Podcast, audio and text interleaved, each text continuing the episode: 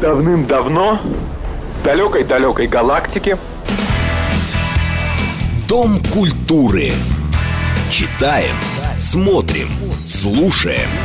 С Леонидом Володарским. Последнее сражение состоится не в будущем. Оно состоится здесь, в наше время. Дом культуры Леонида Володарского. Программа предназначена для лиц старше 16 лет.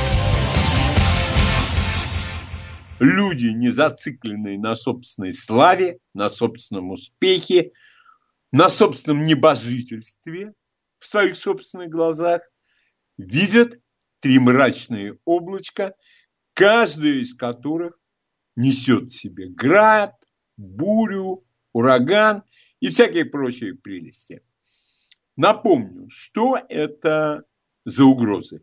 Первое. Расследование, которое ведет в Голливуде комиссия по антиамериканской деятельности, комиссия Конгресса. Макартийские чистки, людям запрещают работать и так далее, и так далее, и так далее. Второе – это грядущее пришествие телевидения. И третье – это антимонопольная судебная тяжба, которую против одной из крупнейших голливудских студий ведет Министерство юстиции.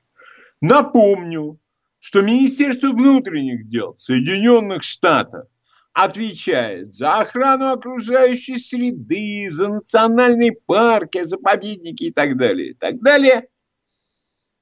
А вот Министерство юстиции – это, скажем, аналог, симбиоз наших МВД и ФСБ, слитые под командой министра юстиции и ни в коем случае не генерального прокурора, как его называют многие абсолютно безграмотные люди. И только один человек с надеждой смотрит в голливудское будущее. У него для этого есть все основания, однако же к тому времени, к концу 40-х годов, этот человек от недоумка, каковым его считали, голливудские индийское слово «магул» это абсолютный властитель какого-то княжества, индийского королевства. И в Голливуде это слово означает всемогущего хозяина студии, у которого в подчинении звезды, кинотеатры, прокат, все. Они уже считают этого человека, ну, эксцентриком. Хорошо, ладно. Потому что, как мы все знаем, бедный человек – псих, а богатый человек – эксцентрик. И вот в свое время вернемся немножко назад и поговорим о человеке, которого звали Уолт Дисней. Существует миф, что он начинал в гараже. Вот вы знаете, там эти разные стартапы туда-сюда, там все в гараже, все как один начинали в гараже. Действительность, оказывается, куда как более интересна. Я не буду перечислять родственников Диснея, но пара из них точно имели хорошие связи в банковских и финансовых кругах, и это никак не оказалось лишним. Но Диснея поначалу все считали недоумком. Почему? У него не было звезд. У него была, правда, студия, на которой работало чуть более тысячи специалистов. Это были техники, художники, мультипликаторы, много кто еще. Кто-то считал это недостатком, а другие, может быть, втайне завидовали ему. И зависть это была черная. У него не было звезд, с капризами которых надо было постоянно мириться. Он как-то обходился без этого. И что сделало Диснея человеком будущего, а об этом будущем мы поговорим, наверное, уже не сегодня, это было то, что он рассчитывал свои основные доходы, исходя не из проката своих мультфильмов, а здесь он продвигался через кинотеатры самый слабый из семи голливудских великих студий РКО. Нет, Дисней и в этом было одно из проявлений его безбрежного таланта. Это были игрушки. Это был игрушечный Микки Маус. Это была игрушечная подруга Микки Мауса, Мини. Это был наглый, но смешной утенок Дональд. И многие-многие другие. А студии, я напомню, мы переместились в 30-е. А студии думали, что основные деньги, об этом мы говорили, приносят взрослые. Но эти студии не могли даже подумать, что дети потащат родителей во второй раз, в третий раз на свои любимые мультфильмы. И, кстати говоря, взрослые отнюдь не будут огорчаться этому, потому что хорошие мультфильмы, а вот тут Дисней отличался безупречным вкусом, конечно же, можно посмотреть и не один раз. А может быть, даже и не два, и не три. Кстати, любопытное воспоминание Ильи Иренбурга. Когда он собирал деньги для республиканцев в Испании, он где-то откопал мультфильм с Микки Маусом, где кот гоняется за Микки Маусом, а Микки Маус заманил кота то ли в клетку, то ли в мышеловку и поднял над ней красный флаг. Вот так вот, абсолютно не желая того, можно делать пропагандистский материал для своего противника. Дисней был ярым и махровым антикоммунистом. И даже сотрудничал, как пишут с ФБР в этой области. Итак, чем же отличался Дисней, что его в 30-е годы в Голливуде никто всерьез-то не рассматривал? Он продавал игрушки, что было, конечно, ну, мало приличным занятием в глазах других владельцев студии. А потом появились часы с Микки Маусом. А потом появился телефон с Микки Маусом. А деньги текли, текли и текли в сейфы Диснея. Я не знаю, были ли тогда майки с Микки Маусом и утенком Дональдом. Были ли куртки, где эти персонажи были на спине. Но в том будущем, о котором, я думаю, мы поговорим в следующий раз, все это успешно осуществил, наследие Диснея и притворил в жизнь, это был Джордж Лукас со «Звездными войнами». Потому что билеты от продажи «Звездных войн» принесли, по-моему, меньше половины все остальное. Кепочки, бейсболочки, маечки, штанишки и всякая прочая сопутствующая атрибутика. Но Дисней вдруг в 1934 году, ну, очевидно, окончательно лишившись рассудка, как полагали э, люди, наблюдающие за его работой, решил отснять полнометражный мультипликационный фильм, чем лишний раз в глазах выш... ранее упомянутых э, людей подтвердил свое безумие. Ну, сумасшествие, которое причиняло бред только ему. Назывался этот мультипликационный фильм «Белоснежка и семь гномов». Боже мой. Ну, стоит ли говорить об этом серьезно? В то самое время? Нет.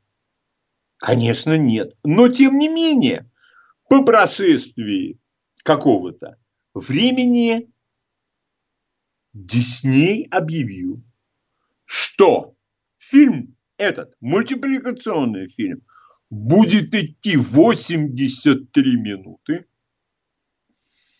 А вообще-то голливудский фильм обычный. А, Б категории 90 минут, полтора часа. Это будет экранизация сказки братьев Гримм.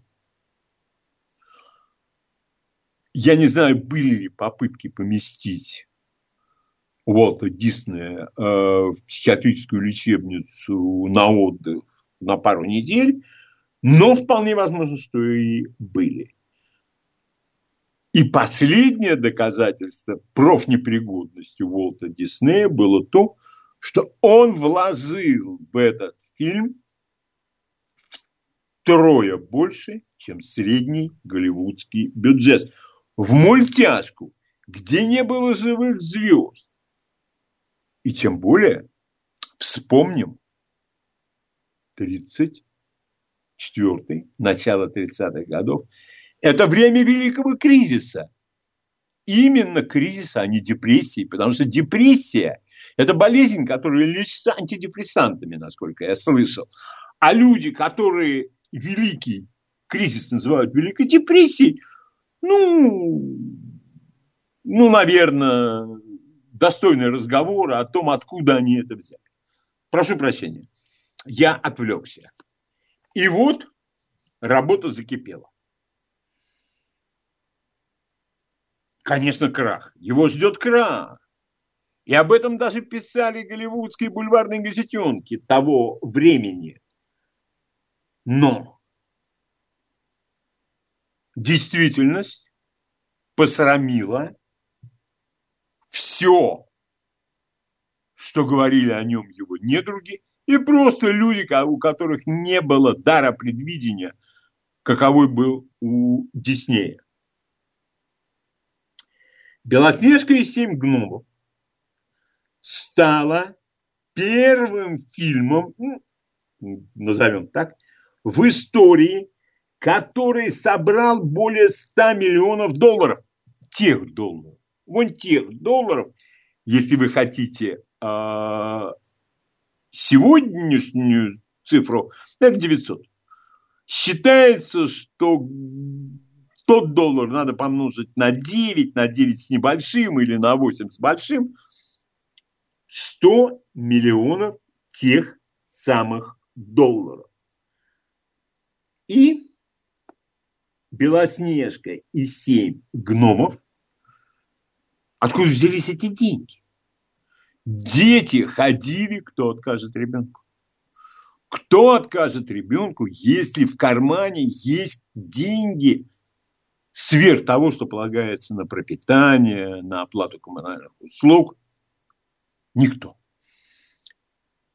Да и взрослые по достоинству оценили творение Уолта Диснея. И они шли на этот мультфильм от все время, постоянно, и раз, и два, и пять. Подобная судьба ждала и другие мультипликационные фильмы Диснея. А очень любопытная деталь билеты для детей стоили не 40 центов, как для взрослых, а всего 25. И 400 миллионов вот этих билетов были проданы на Белоснежку и семь гномов с 1937 по 1948 год. Отличился Дисней и еще в одной области. Белоснежка и семь гномов. У них там была отдельная музыка к этому фильму. И там были песни, которые стали весьма и весьма популярными. Ну, говоря по-русски, хиты. Приключились. А, и песня, которую поет Белоснежка, а, однажды придет мой принц, someday my prince will come. И далее можно предполагать, какие деньги Дисней заработал на разных там маечках, игрушечках.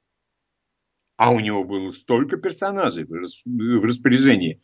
Сама Белоснежка, семь гномов, удивительно очаровательные создания, ну и даже злая ведьма. Даже злая ведьма.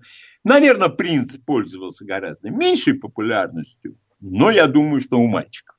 Ни в коем случае никак не у девочек.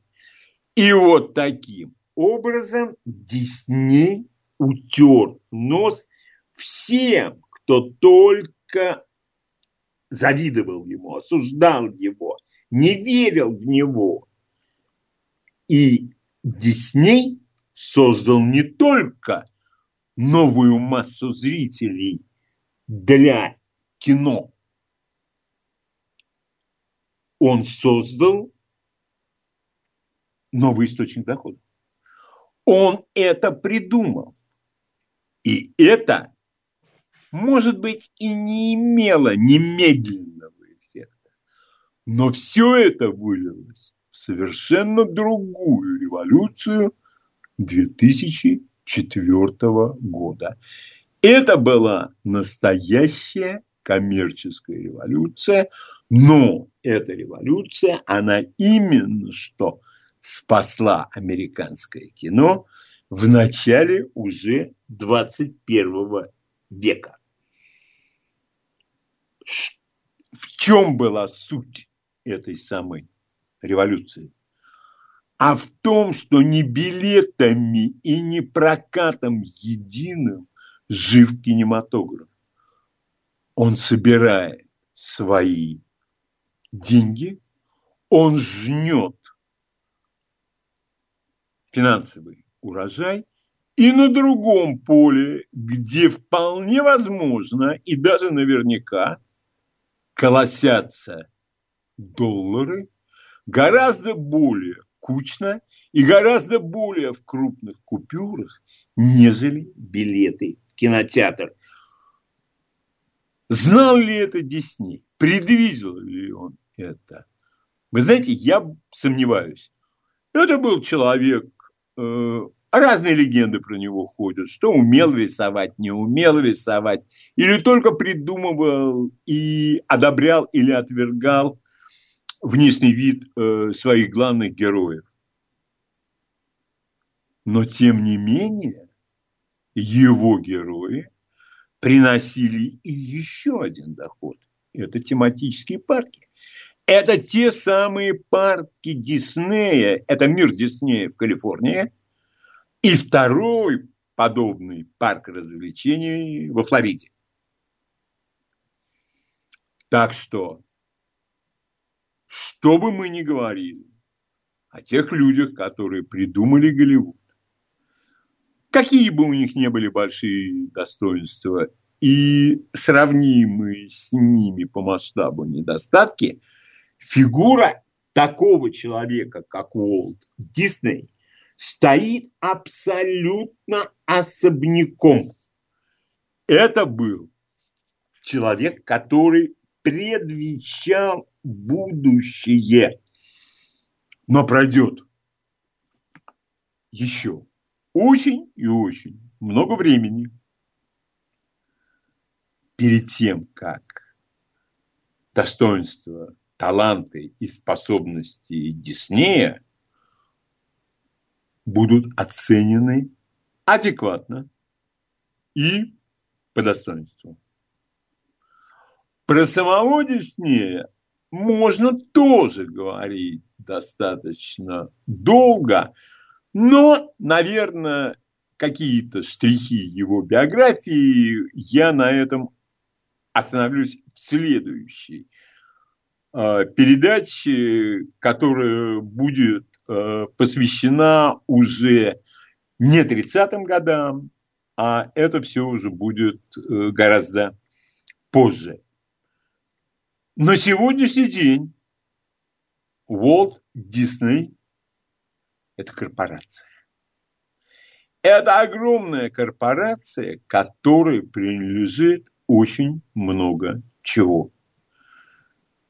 И тот путь, который пройдет Голливуд, вот с того самого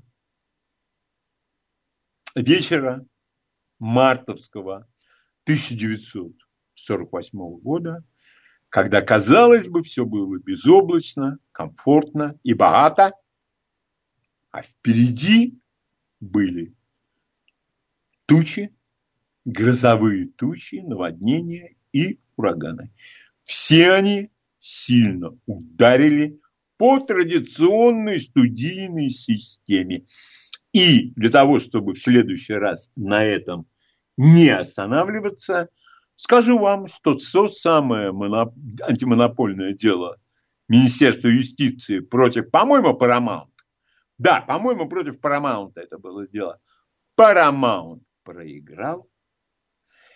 И вот эта монополия сами делаем, сами прокатываем, звезды у нас на коротком поводке, и все у нас на коротком поводке, и остается только посчитать деньги. Вот эта стройная монопольная система рухнула, и пришлось приспосабливаться к новым реалиям, когда звезды требовали совершенно безумные гонорары. А в 1952 году, я об этом уже говорил, но как наглядный пример, повторюсь еще раз, в 1952 году Джеймс Стюарт, мало у нас известное имя и фамилия, но великий голливудский актер по праву, не согласился на гонорар. В каком-то он снимался средненьком вестерне, по-моему, из Лучной реки, по-моему. И его агент ему вытребовал процент со сбором. Со сбором. Это оказалось еще одним кирпичиком из фундамента студийной системы. Все меняется. Иногда достаточно быстро. Только не каждый человек, тем более, который управляет огромным делом, может это вовремя оценить. Уолт Дисней с самого начала знал, что он делает, и эта уверенность принесла ему успех. Новости. Читаем, смотрим, слушаем. Дом культуры Леонида Володарского. А, переходим в помещение. На двери написано физкультура. Я зачитаю сообщение, которое мне прислал один из моих друзей, и к стыду своему а может быть даже и не к стыду никакому, а просто так у нас э, работает э, служба донесения информации до жителей Российской Федерации. И так кавычки открываются. В Варшаве завершился чемпионат мира по футболу среди детских домов. Воспитанники из 28 стран участвовали в международном состязании. На групповом этапе наши ребята из Красноярска разгромили Ирландию, Словению, Сербию, Палестину и Таиланд. В четвертьфинале футбольный клуб «Тотем» обыграл сборную Украины. В полуфинале команду Венгрии. А в решающем матче россияне одержали победу над сборной Франции. Россия победила по пенальти. Вы об этом слышали где-нибудь? Уверен, нет. А про сеанс анизма Дзюбы знают все. Вот кем надо гордиться. Эти дети – наше будущее. Прошу прощения. А нам все втирают про нового тренера. Извините, я временно перешел на русский. Новый тренер, он что, изменит что-нибудь? Система подлежит полному изменению. То, что предлагается, во-первых, я в этот текст вникнуть не смог. Ну уж вот так. Вы меня извините. А что вообще ценится на современном интернет-пространстве? Одиннадцатилетние дети обоих полов, которые вертят задницей, под восхищенными взглядами папы, мамы, а часто одной мамы, на лицах у которых читается неподдельное восхищение – я помню, я смотрел одну американскую передачу, но не по американскому телевидению, а по нашему телевидению, по одному из каналов. А, по-моему, даже его сейчас нет. Маленький мальчик для того, чтобы готовить, идет кулинарный конкурс. Он стоит на табуретке для того, чтобы он мог на кухонном столе нормально что-то приготовить. Его спрашивают, а кем ты хочешь стать? Он говорит, поваром. Я каждые выходные готовлю праздничный обед для своей семьи. А у нас кого показывают нам? Шоу «Голос». Купленные права у кого-то там. А своего ничего нельзя было придумать. Не знаю. Но меня, перепев известных исполнителей, не очень вообще впечатляет. Э, эти, как его там, конкурсы талантов, там Брита... в Британии есть таланты, и там есть э, таланты, и сям есть таланты, и еще где-то тоже есть таланты. Они что там? Они поют какие-то чужие песни? И это что?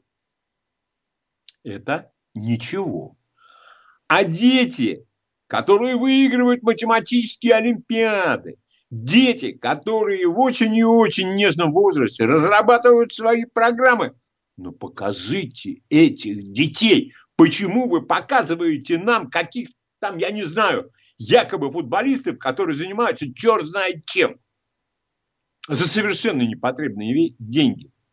Или каких-то детей, 11 лет ребенку, она накрашена как японская гейша. Ну, гейша это дело такое японское, конечно, со своими традициями.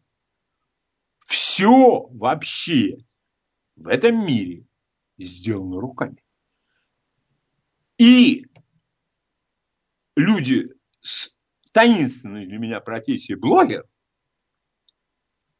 тиктокер, ну, вы меня поняли.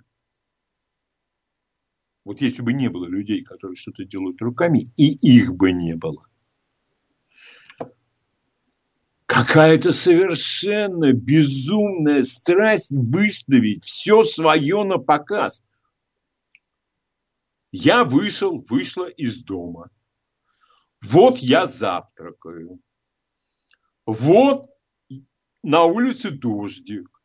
Но у меня есть с собой мой великолепный зонтик, который я купил, купила в Париже, Бердичеве, э, еще где-то. Не нужно зачеркнуть. Все на показ. И что теперь все, чем определяется? Количеством просмотров. И все клянчут. И все клянчут. Пос... Лайк. Донатик. Пришлите денежек нам пришлите.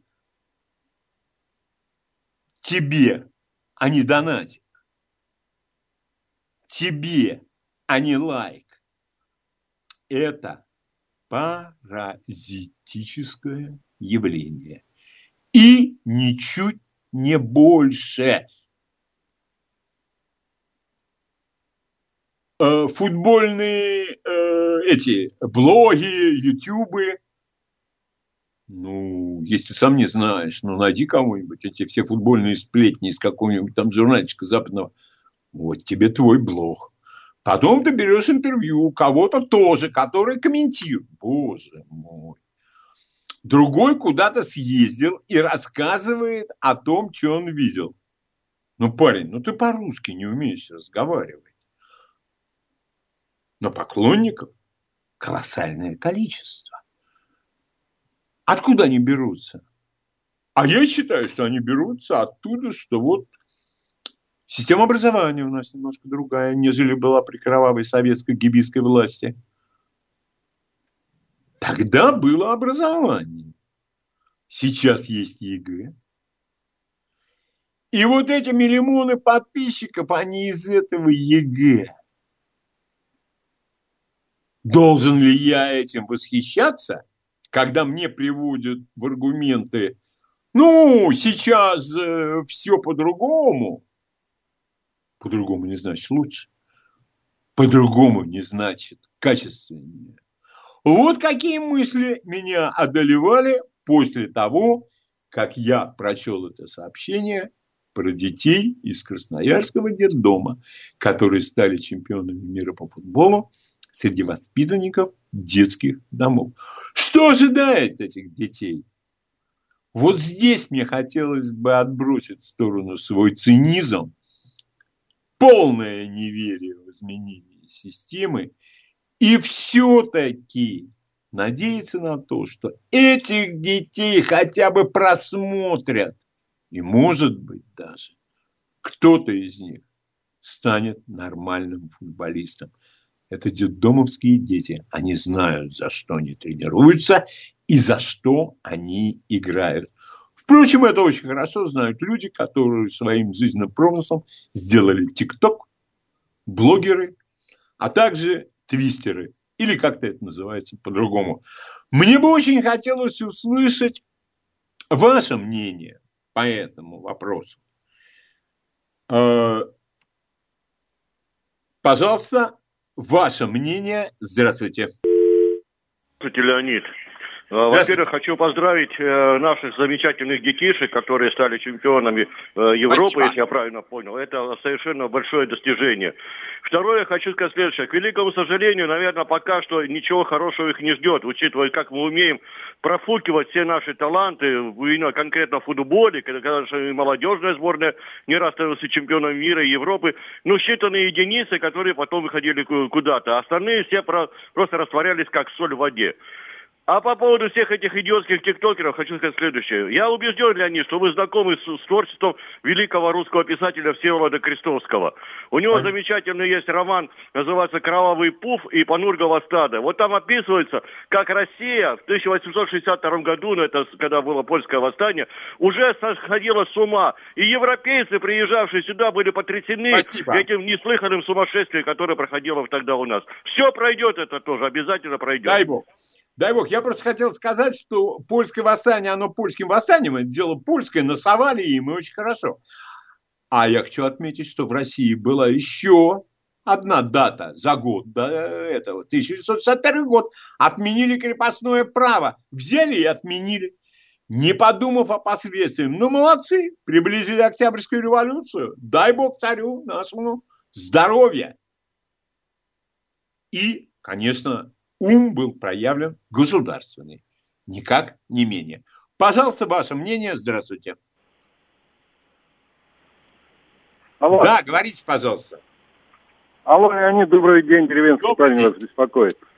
Я вот тоже вот слушал вас, конечно, наша молодежь очень перспективная, очень талантливая, Леонид. Но вот этих парней надо куда-то спрятать подальше от наших чиновников, от наших руководителей всех спорта – и вот просто пусть вот этот тренер их ведет до конца. Пусть Голубинка их ведет. Не показывайте их никому, а покажите их на чемпионате мира. Не надо расцелевать эту молодежь. Есть у нас классные ребята, но жалко, они портятся вот этой нашей всей системой. Спасибо, я еще раз подтверждаю, что молодежь у нас очень толковая. Всего доброго. Вот это же ведь, вот смотрите, многие у нас, как вот уже звонили э, слушатели, талантливые ребята, значит сбой в системе. Они талантливы на юношеском уровне, на детском. А дальше, так вот это и надо исправлять. Я не говорю, что только это. Много чему надо исправлять. Но у меня большое сомнение. Я уже говорил об этом. Слишком много людей, которые очень хорошо пристроились в этой системе, имеют очень неплохо, и их все устраивает. Пожалуйста, ваше мнение. Здравствуйте. Да, добрый день. Э, э, Лев, Москва. А вот у меня Пусть такой лет. вопрос. А если вот взять всех этих э, блогеров, о которых вы говорите, и оценить вот то, что у них есть возможность заниматься вот всей этой ерундой малопродуктивной, с одной стороны, а с другой стороны, ну это же YouTube, это некий инструмент, некая возможность человеку талантливому просто индивидуально, да, как бы не обращаясь ни в какую корпорацию, делать свой качественный продукт, ну так же, как там бейткомедиан и так далее. То есть вот что, с вашей точки зрения, здесь более ценно Я... и, э, ну вот, если оценить вот эту, вот эту вот пользу, перечеркивается эта польза вот этими минусами или наоборот, да, нормально? Вот, Лев, честно говоря, не обладаю достаточными данными, а они нужны, чтобы четко и прямо ответить на ваш вопрос. Конечно, благодаря э, вот этим вот вещам мне очень любопытны вот эти вот золотые крупинки, которые просачиваются после того, как отмыта вот эта порода, грязь, дрянь и всякое прочее. На ваш вопрос я ответить не могу. Я хочу сказать, что как я не смогу э, высказать свое мнение, ну, скажем так, что больше, пользы или вреда? Вред колоссальный. И вы знаете, Лев, что меня более всего беспокоит? Туда лезут подростки, которые не знают ничего. Вот он сидит и берет интервью у какого-то человека, которого я уважаю. Историк будь еще кто-то. Он не готов к этому интервью, он ничего не знает, он ничего не понимает. Или он вооружен ложью, опять же таки по своему незнанию. Лев, вы задали очень сложный вопрос, я не могу на него вам дать точный ответ. Я могу сказать только одно, что это явление но это явление, вы понимаете, там какие-то лохматые, кудрявые несут бог весь что. И подавляющее большинство отличает, а, отличает полное незнание материальной части. Пожалуйста, ваше мнение. Здравствуйте. Алло. Да, пожалуйста. Добрый день. Добрый день. Сейчас и радио тише сделаю. Сейчас. Да, пожалуйста. Да, да. Игорь Москва. Угу. Ну, у нас, понимаете, раньше футбол был частью спорта, спорт. Теперь футбол стал частью шоу-бизнеса. Так же, как поп-музыка, так же вот как Филипп Киркоров, Ольга Бузова с их угу. космическими заработками, такие же заработки у футболистов в тысячу все, раз больше. Все, я вас чем... понял. Я, вы понимаете, это все, в общем-то, без обид общие места. Значит, э, мне кажется, как мне кажется, когда говорят, что у нас нет идеологии, такого не бывает. Идеология всегда есть. Вот когда говорят, в Соединенных Штатах нет идеологии, да, а американская мечта, которая давным-давно умерла, но которую подогревают, надувают, и даже где-то дергают за веревочки, и все шевелится. Давайте делать деньги деньги делать, давайте. Чем плохая идеология? Для американцев. Она есть.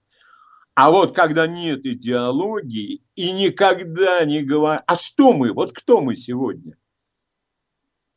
Мы абсолютно, мы сегодня буржуазное государство. Там вопрос в том, что была компрадорская буржуазия, сейчас ее меняет, ну, назовем ее национальной буржуазией. Вот это не к тому, что я, я люблю говорить о политике. Нет, не люблю. Совсем не люблю.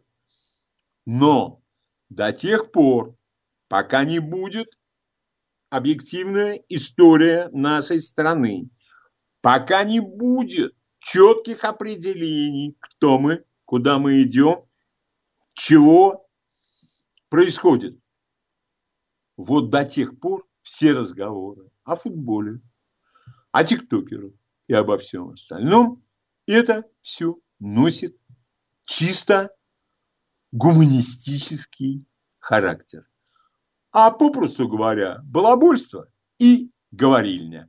Ну что ж, я принимаю последний звонок по этому поводу. Здравствуйте.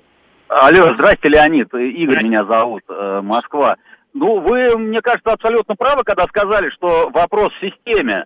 Но э, другой вопрос, что вот где футбол у нас есть, там в Германии есть футбол, э, в Великобритании есть футбол, там, в общем-то, тоже капитализм, поэтому, опять же, вопрос, будете смеяться, он э, упирается в какую-то э, в какую-то демократию, я, я бы сказал. А вот. я с вами соглашусь. Потому что весь вопрос заключается в одном. Я абсолютно уверен, но, к сожалению, приходится опять сбиваться, что да, как будущее социализм, какой? Вот это вот очень серьезный вопрос. Очень серьезный вопрос. Но он забалтывается. Он забалтывается. Все. Итак, дальше рекомендую вам. Опять же, нет, пос, скажем так, посмотрел и понравилось. Это сериал, называется он «Воин». Что вкратце сюжет. 19 а, век, Сан-Франциско, приезжает некий китаец.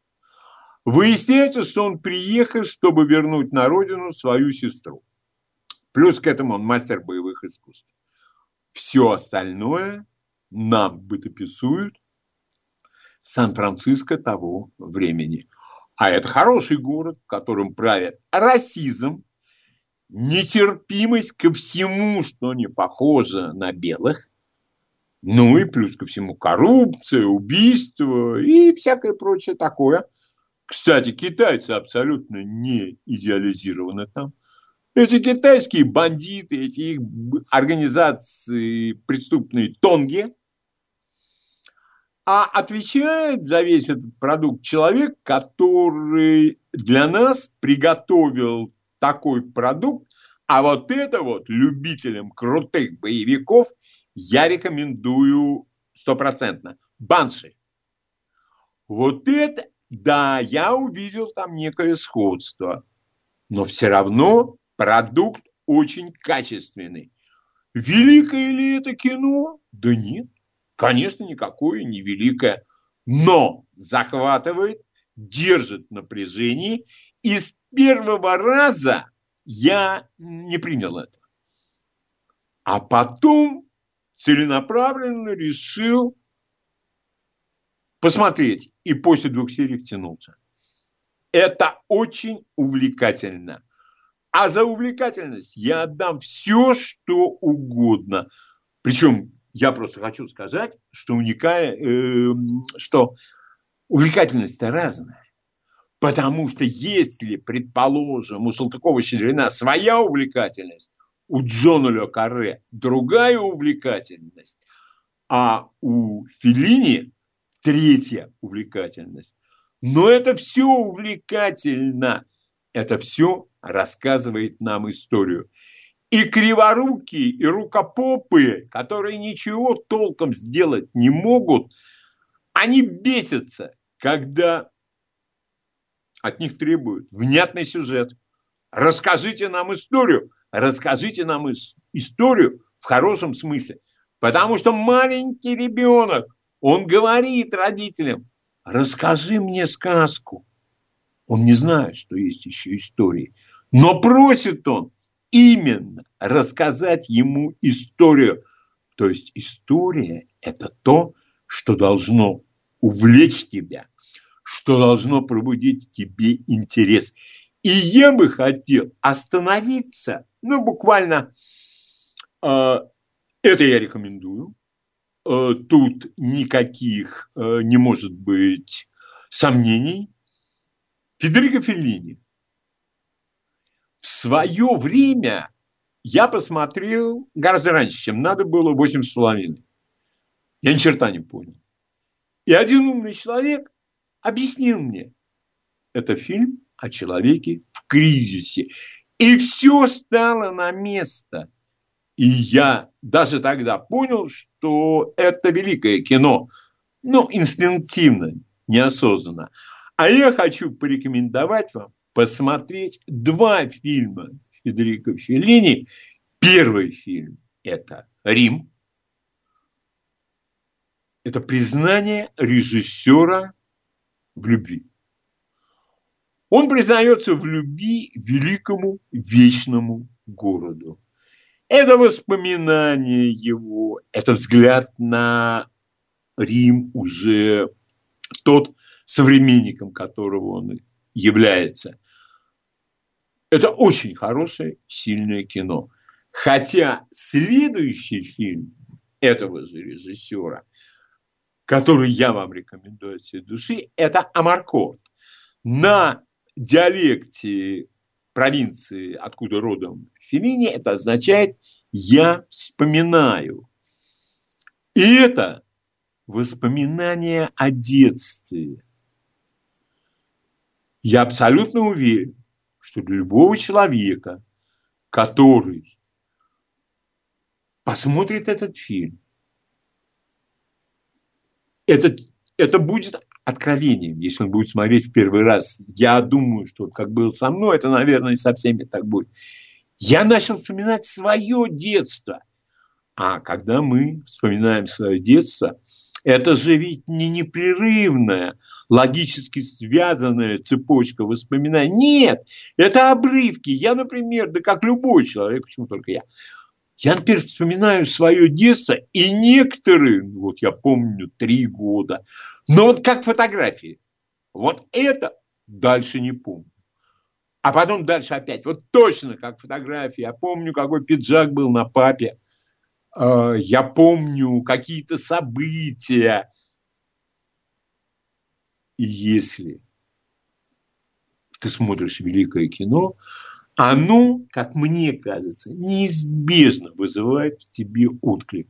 В голове, в душе, в сердце. И вот в этом была мощь Филини. И когда кто-то говорил, что, например, Рим – это слабый фильм, я всегда готов был ему ответить одно. Для Филини может а любой другой пять лет жизни отдаст за такой фильм. Это был великий режиссер. Этими двумя фильмами, конечно, интерес зрителя к Филини не ограничивается. Новости. Давным-давно в далекой-далекой галактике Дом культуры. Читаем, смотрим, слушаем с Леонидом Володарским. Последнее сражение состоится не в будущем. Оно состоится здесь, в наше время. Дом культуры Леонида Володарского. Программа предназначена для лиц старше 16 лет. Я, когда мы чуть-чуть коснулись футбола, забыл рассказать там очень старый анекдот. Наверное, он сейчас не актуален, но тем не менее мне он нравится. Дочь приходит к отцу и говорит, папа, я выхожу замуж. Он говорит, ну, хорошее дело, а за кого? Она говорит, за футболиста. Он говорит, да через мой труп только. Да никогда. Да... Она приводит будущего зятя. Нет, отец ни в какую. Нет, нет, нет. Наконец, не мытьем-то катанем уговаривают отца пойти посмотреть, как кто-то, ну, на игру, на матч. Тот смотрит и потом поворачивается к дочке и говорит, дочка, выходи за него, он не футболист. Вот что-то навеяло мне, наверное. Я не очень четко могу это определить, но вот навеял этот анекдот мне что-то. Вот. Ну, счастье молодым. Итак, теперь это уже впечатление некое, которым я хотел бы с вами поделиться. Раньше на разные едкие, правильные рецензии, разные там рукопопы, ну, и футболисты, и режиссеры, и так далее, и так далее. Ну, они стыдливо там хихикали, глазки долу отводили. Теперь все резко изменилось. Режиссер дерьма фильма говорит, что он снимает на уровне Гайдая. Мальчик, дети, ты вообще когда-нибудь мог себе представить, что кто-нибудь, кроме тебя, сравнит твое убожество с самим Гайдаем. А теперь я совершенно четко понимаю, и это имеет прямое отношение к Дому культуры, что вот эти рукопопы, они начали огрызаться.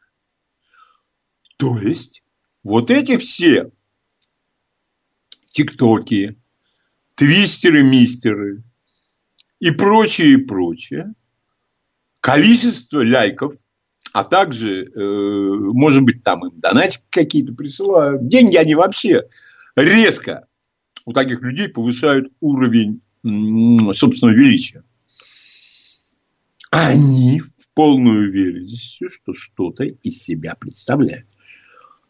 Например, один футболист, ну, вы знаете, уровень, ну, я не знаю, ну, вторая французская лига, третья испанская, не знаю, ну, на том. На вполне справедливое возмущение и критику игры кого-то, он говорит, да вы сами хоть мяч раз в жизни видели, вы сами бы попробовали. А я ему могу сказать, это я могу сказать. Парень, пойдем по переводим. Там конференция по разоружению. Синхронный перевод нужен. Пошли! Чем мне скажут на это?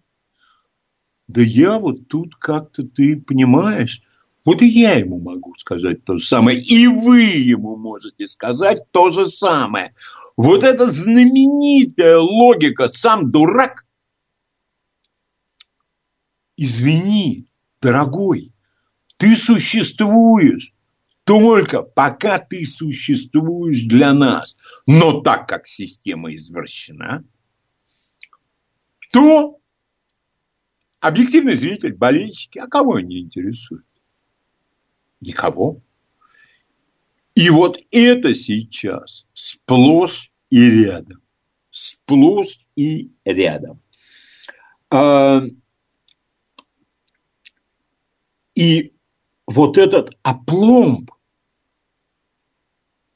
он, я режиссер, а у меня на это вот какая для вас тема для обсуждения.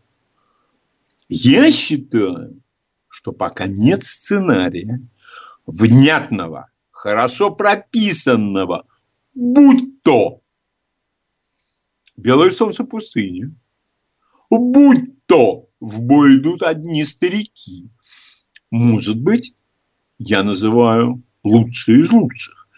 Давайте чуть-чуть опустим нашу планку. Давайте вспомним какой-нибудь фильм, ну, не, не такой уж какой, пожалуйста. Давайте вспомним Гая Ричи. Он далеко не всегда дотягивает до своих лучших образцов, но когда смотришь «Джентльмены», когда смотришь большой куш или карта деньги два стола, вот это прописанный сценарий. И я думаю, когда есть такой сценарий, режиссер, а лучше всего, когда сам режиссер принимает какое-либо участие в создании сценария, я приведу великий образец Серджо Леона, тогда и нам, зрителям, получше будет. И мы с неослабевающим вниманием и интересом смотрим за развитием событий. И мы понимаем, что фильм построен очень крепко. Ну, я не говорю о каких-то гениальных конструкциях. Гениальные конструкции, мы все знаем, что это такое. Но конструкции вот такие, предположим. А вот люди, которые ничего этого не представляют себе, они нам говорят про актеров. Причем у нас какие-то актеры совершенно, я не понимаю. Ну, вот, например, мне говорят, Лия Хиджакова, я политику вынес за скобки. Совершенно. А я прошу прощения, а роль какая? Роль. Вот назовите мне роль. Вот когда мне, например, говорят, Ульянов, много чего могу вспомнить, но мне всегда на ум приходит его сцена из кинофильма «Бег» с Евгением Евсегнеевым. Я считаю это одним из самых лучших актерских дуэтов, которые я видел в своей жизни. Дальше, ну уже к слову пришлось, давайте вспомним про Аркадия Райкина. И что? Это вот у меня есть два любимых примера советских времен. Это Аркадий Райкин, которому много кто писал. А Аркадий Райкин, он воплощал это на телеэкране, на сцене. Вот если бы Аркадий Райкин все это писал сам и сам это исполнял, я бы первый, кто, кто сказал в любом споре, это великий человек, это великий сатирик, великий актер. Но когда у тебя великолепный текст, да я думаю, студент третьего курса театрального училища, ну, твердый хорошист, скажем так, он абсолютно спокойно может оказаться на месте этого персонажа. Андрей Миронов, который великолепно танцует. А я советую всем посмотреть Фреда Астера, Джина Келли, для того, чтобы видеть, что такое великий образец танца на сцене, на экране. Я уверен, Андрей Миронов это видел. Абсолютно в этом уверен. Что я хочу сказать? Без литературной основы некуда соваться. И лишний раз, и вот это я не устану повторять, актер – это дело вторичное. Где бы был актер, если бы не было текстов Шекспира? Если бы не было сценариев Серджа Леоне, Эмиля Брагинского, если бы не было великолепного такого сценариста, как Ежов, Валентин Ежов, «Белое солнце пустыни». Но там, я думаю, было великолепное сотрудничество режиссера Мотыля, и там много кто участвовал. Поэтому, к чему я это все говорю? У нас что-то в последнее время у актеров начали много чего спрашивать. И как вообще наладить взаимодействие сирийских правительственных войск и курских племен. И в каком году вдруг Украина приросла западными областями. Не надо у них об этом спрашивать. Эти люди почему-то выдвигаются на первый план. Они на телеэкранах, они в качестве экспертов. И вот когда я такого вижу в качестве эксперта, мне совершенно ясно, он этюд отыгрывает. Этюд называется «Я приглашен экспертом на второй канал, на первый канал, на 125 канал». Неважно. Поэтому мы должны четко осознавать. Ну, может, я и риску на себя взял, но без сценария, без четкой литературной основы нет ничего. Одно дело, когда человек сам себе пишет речи. Был один такой. У нас сейчас по официальной трактовке его вообще нет. Там был, был, там командовал всем во время войны, а нет его. Ну, нет. Он сам себе писал речи. И для тех, к кому он обращался, я много речей его читал. Это фантастический образец того, как надо было разговаривать с самыми разными людьми. А когда тебе пишут речь, а ты ее без энтузиазма произносишь, и это тоже видно. Этюд отыгрываешь. И называется твой этюд «Ничего не умеющий пытается озвучить, именно озвучить текст как попугай. Вот что вы об этом думаете? Вот это вот все власти лжеэкспертов, обращение за мнением в последней инстанции к актерам и другим весьма сомнительным с точки зрения эрудиции, знаний и аналитических способностей персонажам. Пожалуйста, ваше мнение. Здравствуйте. Добрый день еще раз, Леонид. Конечно, невозможно опять-таки не согласиться с вашим высказыванием по этому поводу. Вспоминается замечательный фильм «Лаутары». Вот прекрасные музыканты, они ходили все. Ну как? Их же никто не воспринимал всерьез. Их мнение вообще никто не спрашивал.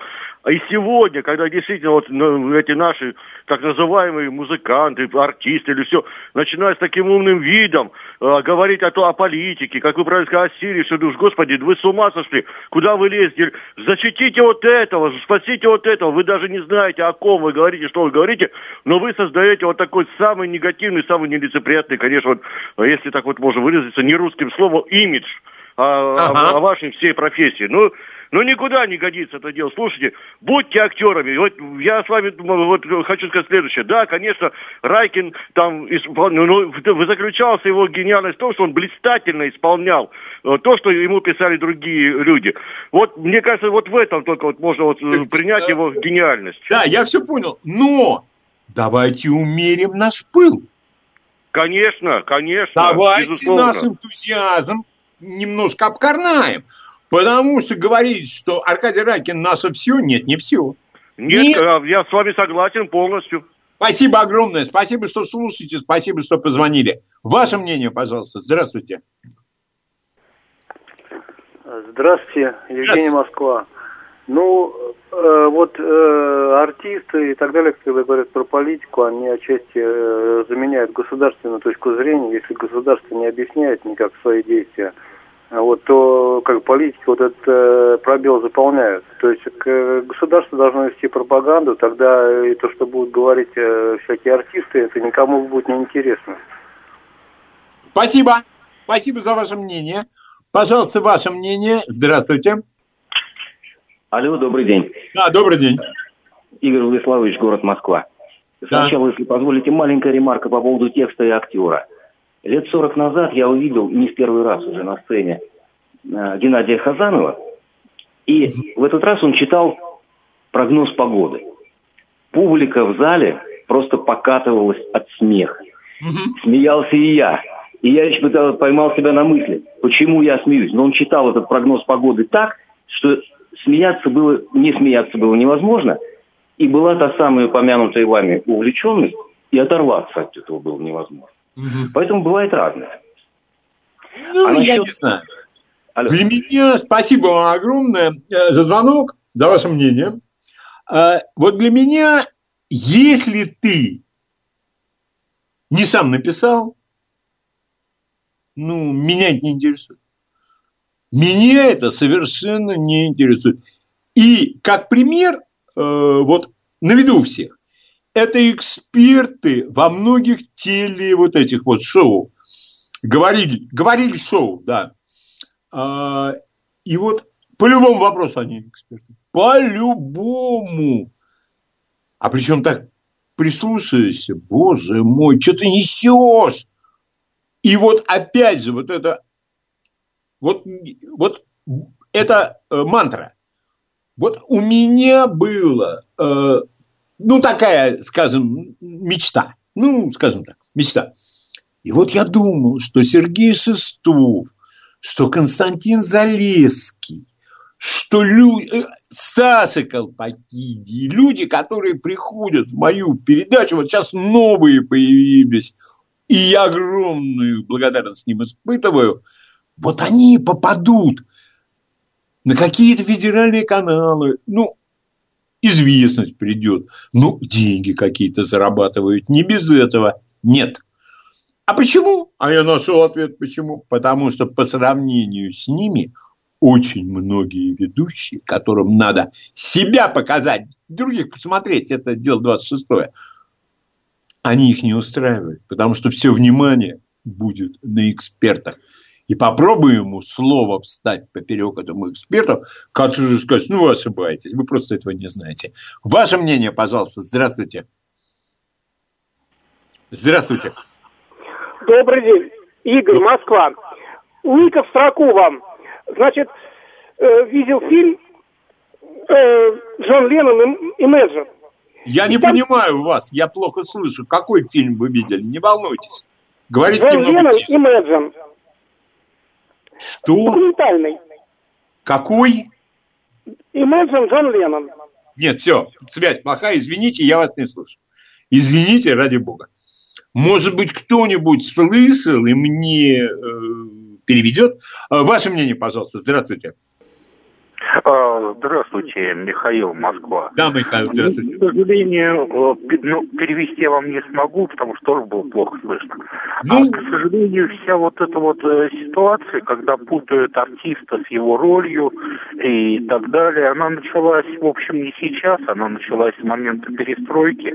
И вот в этом смысле, мне кажется, было бы очень интересно сравнить два фильма. Это особенности национальной политики и День выборов. Вот э, как один и тот же процесс показан э, двумя разными людьми, чуть-чуть с небольшой разницей во времени, но практически об одном и том же. Вот. Причем один фильм, он за счет э, рекламы и большей нахрапистости более известен, а особенность национальной политики, даже те, кто очень э, любят особенность национальной охоты, вот я до сих пор вот иногда встречаю людей, которые его не смотрели. Нет, ну, Эм, день, спасибо большое за звонок. День радио, ну это понятно, какие настроения, какие взгляды. Все это совершенно понятно. Вот, но сценарий, вот э, День радио, он неплохой. Именно неплохой, потому что из этого фильма сделали, ну, Бесконти. Да нет, ну, ребят, ну это ремесленная поделка обычная ремесленная поделка. Для меня. Да, неплохая, но не более того. Пожалуйста, ваше мнение. Здравствуйте.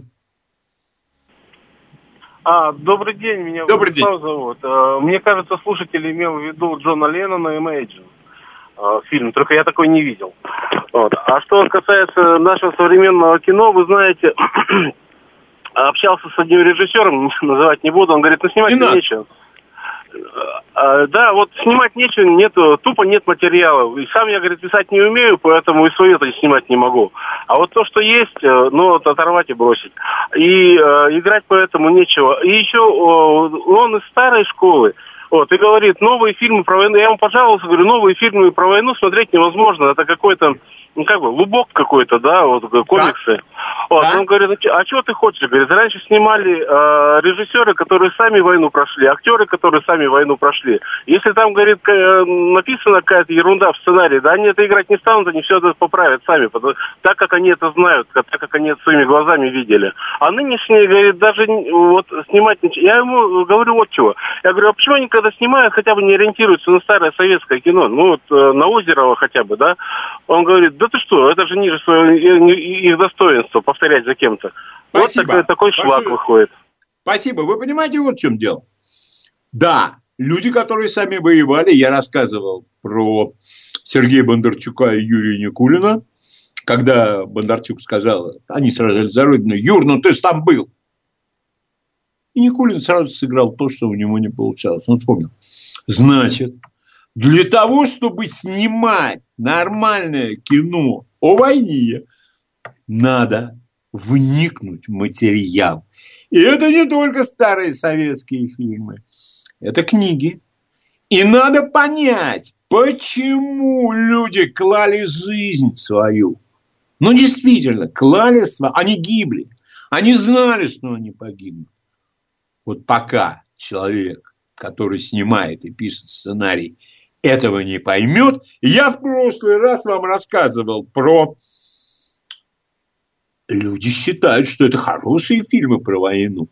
А я считаю, что они с колоссальными недостатками. И это уже не делает их хорошими. 28 панфиловцев и, и подольские курсанты. Да ну не так это все. Да ну не так это все, даже уже, э, опять же, это мой пример. Отец мало очень рассказывал про войну, меня жалел. И это мне, я когда Сергей Шестов сказал, что говорит, отец мало про войну рассказал, он говорит, ну вот еще будет он тебе про это много рассказывать. Но даже потому, что он мне рассказывал, я понимаю прекрасно, что этим нашим нынешним творцам надо читать, и в первую очередь, например, читать Артема Драбкина. Я дрался на Т-34, я дрался на истребителей, там, про разведчиков, про, медсё... про медсестер.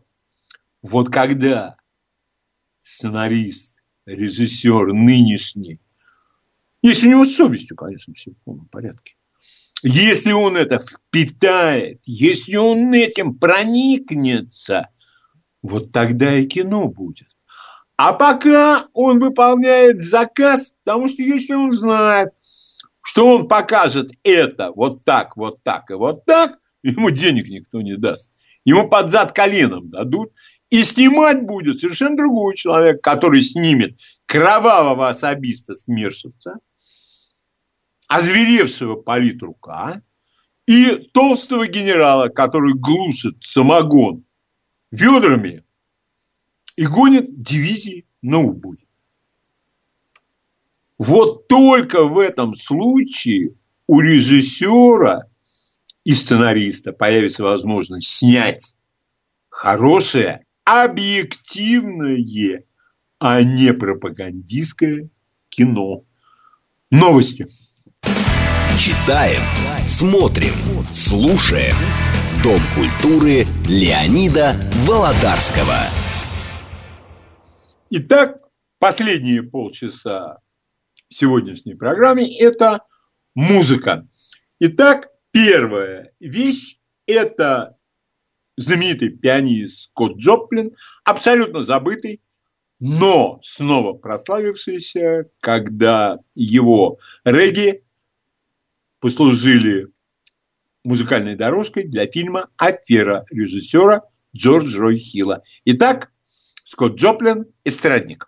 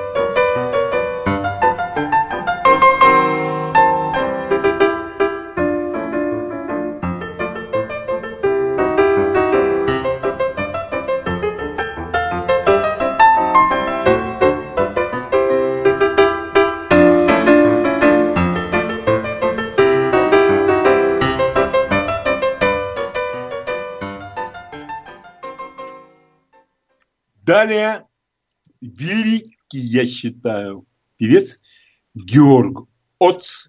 Интересно, кто о нем сейчас помнит? Ария мистера Икса из одноименной опереты.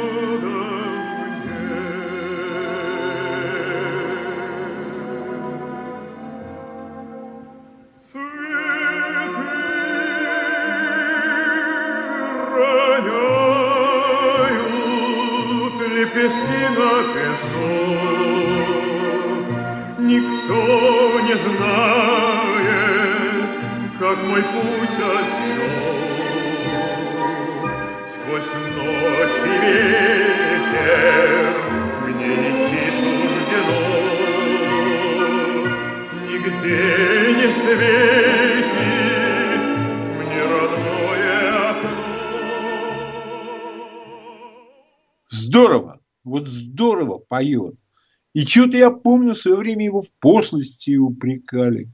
Какая пошлость? О чем вы говорите? Следующее. Это Нино Рота, великий композитор, работал с Висконти, и с Феллини, и это музыка кинофильму «На ярком солнце». Молодые, совсем молодые Ален Делон и неважно, потом вспомню.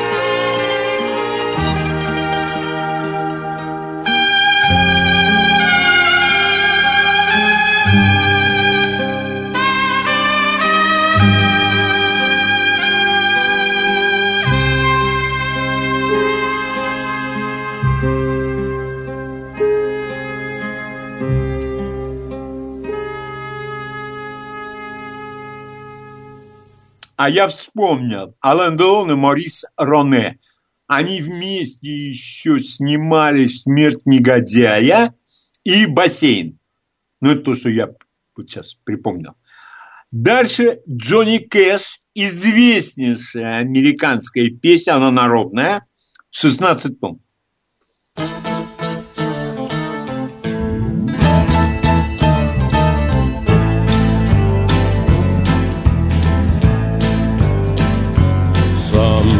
People say a man is made out of mud. A poor man's made out of muscle and blood. Muscle and blood and skin and bone. A mind that's weak and a back that's strong. You load 16 tons, and what do you get? Another day older and deeper in debt. St. Peter, don't you call me, cause I can't go. I owe my soul to the company store.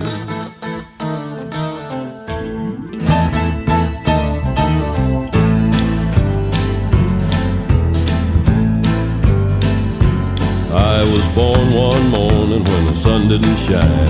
I picked up my shovel and I walked to the mine. I loaded 16 tons of number nine coal and a straw boss said, Well, bless my soul, you load 16 tons, and what do you get? Another day older and deeper in debt. St. Peter, don't you call me, cause I can't go. I owe my soul to the company store.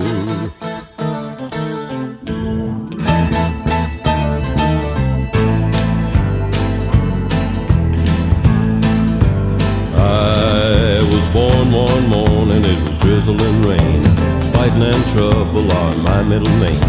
Raised in a cane break by an old mama line. Ain't no high tone woman make me walk the line. You load 16 tons, and what do you get? Another day older and deeper in debt. St. Peter, don't you call me, cause I can't go. I owe my soul to the company store.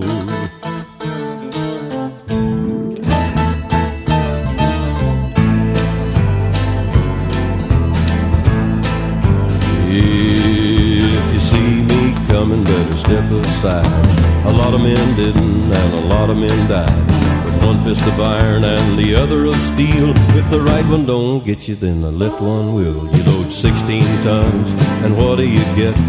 Another day older and deeper in debt. St. Peter, don't you call me, cause I can't go. I owe my soul to the company store.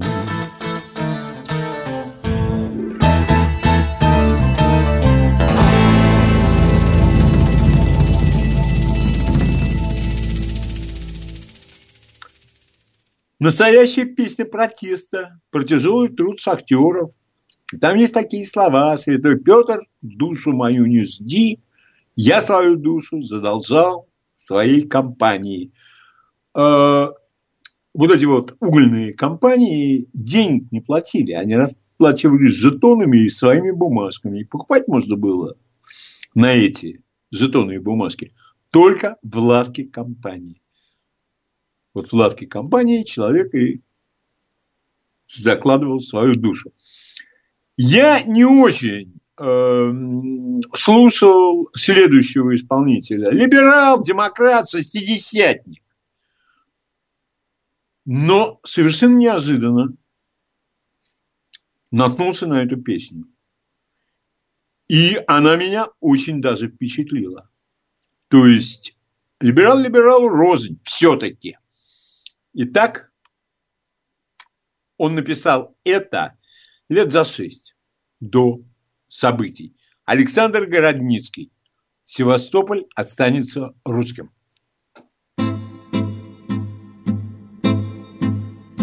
Пахнет дымом от павших знамен, Мало проку от битвы жестокой.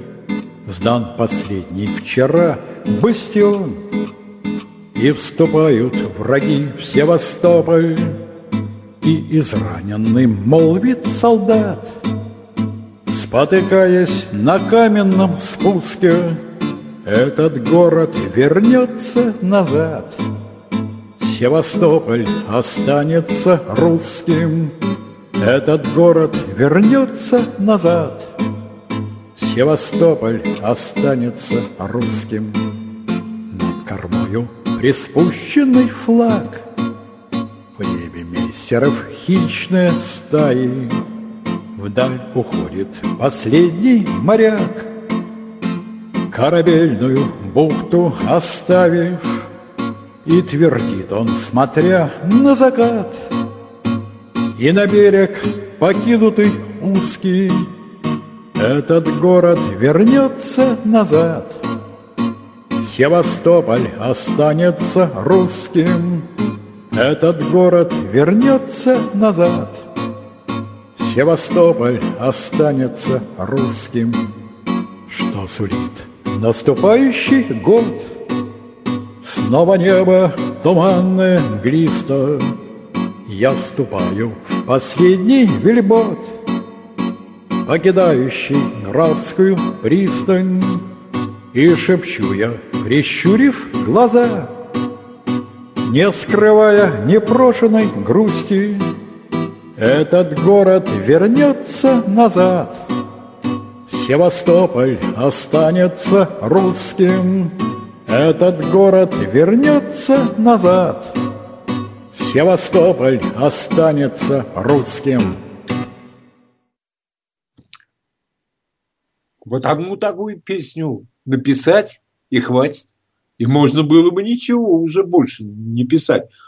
Ну, там есть песни, которые я не принимаю на дух. Там они... Ладно, Господь Бог с ним. За эту песню ему большое спасибо. А дальше известнейший блюз St. James Infirmary Blues исполняет ее Эрик Бердан и его группа Animals.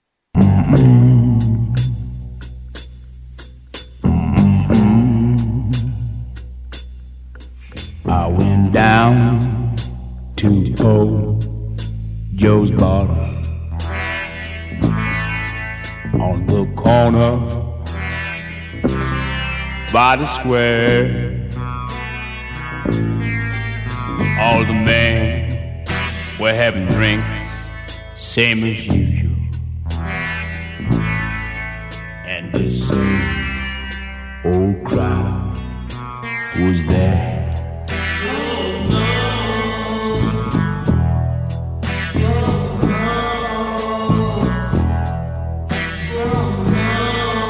On my left stood my good friend Joseph McKinley.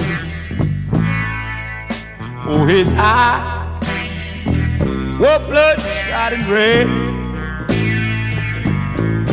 And he turned to the people standing by him. And are the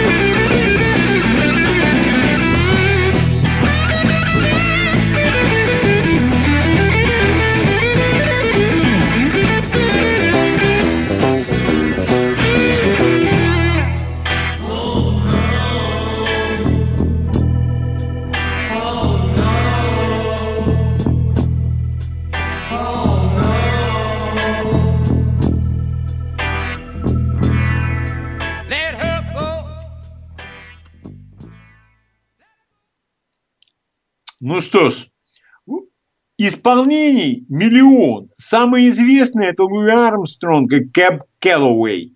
Но вот это вот исполнение мне очень понравилось, и поэтому я его поставил.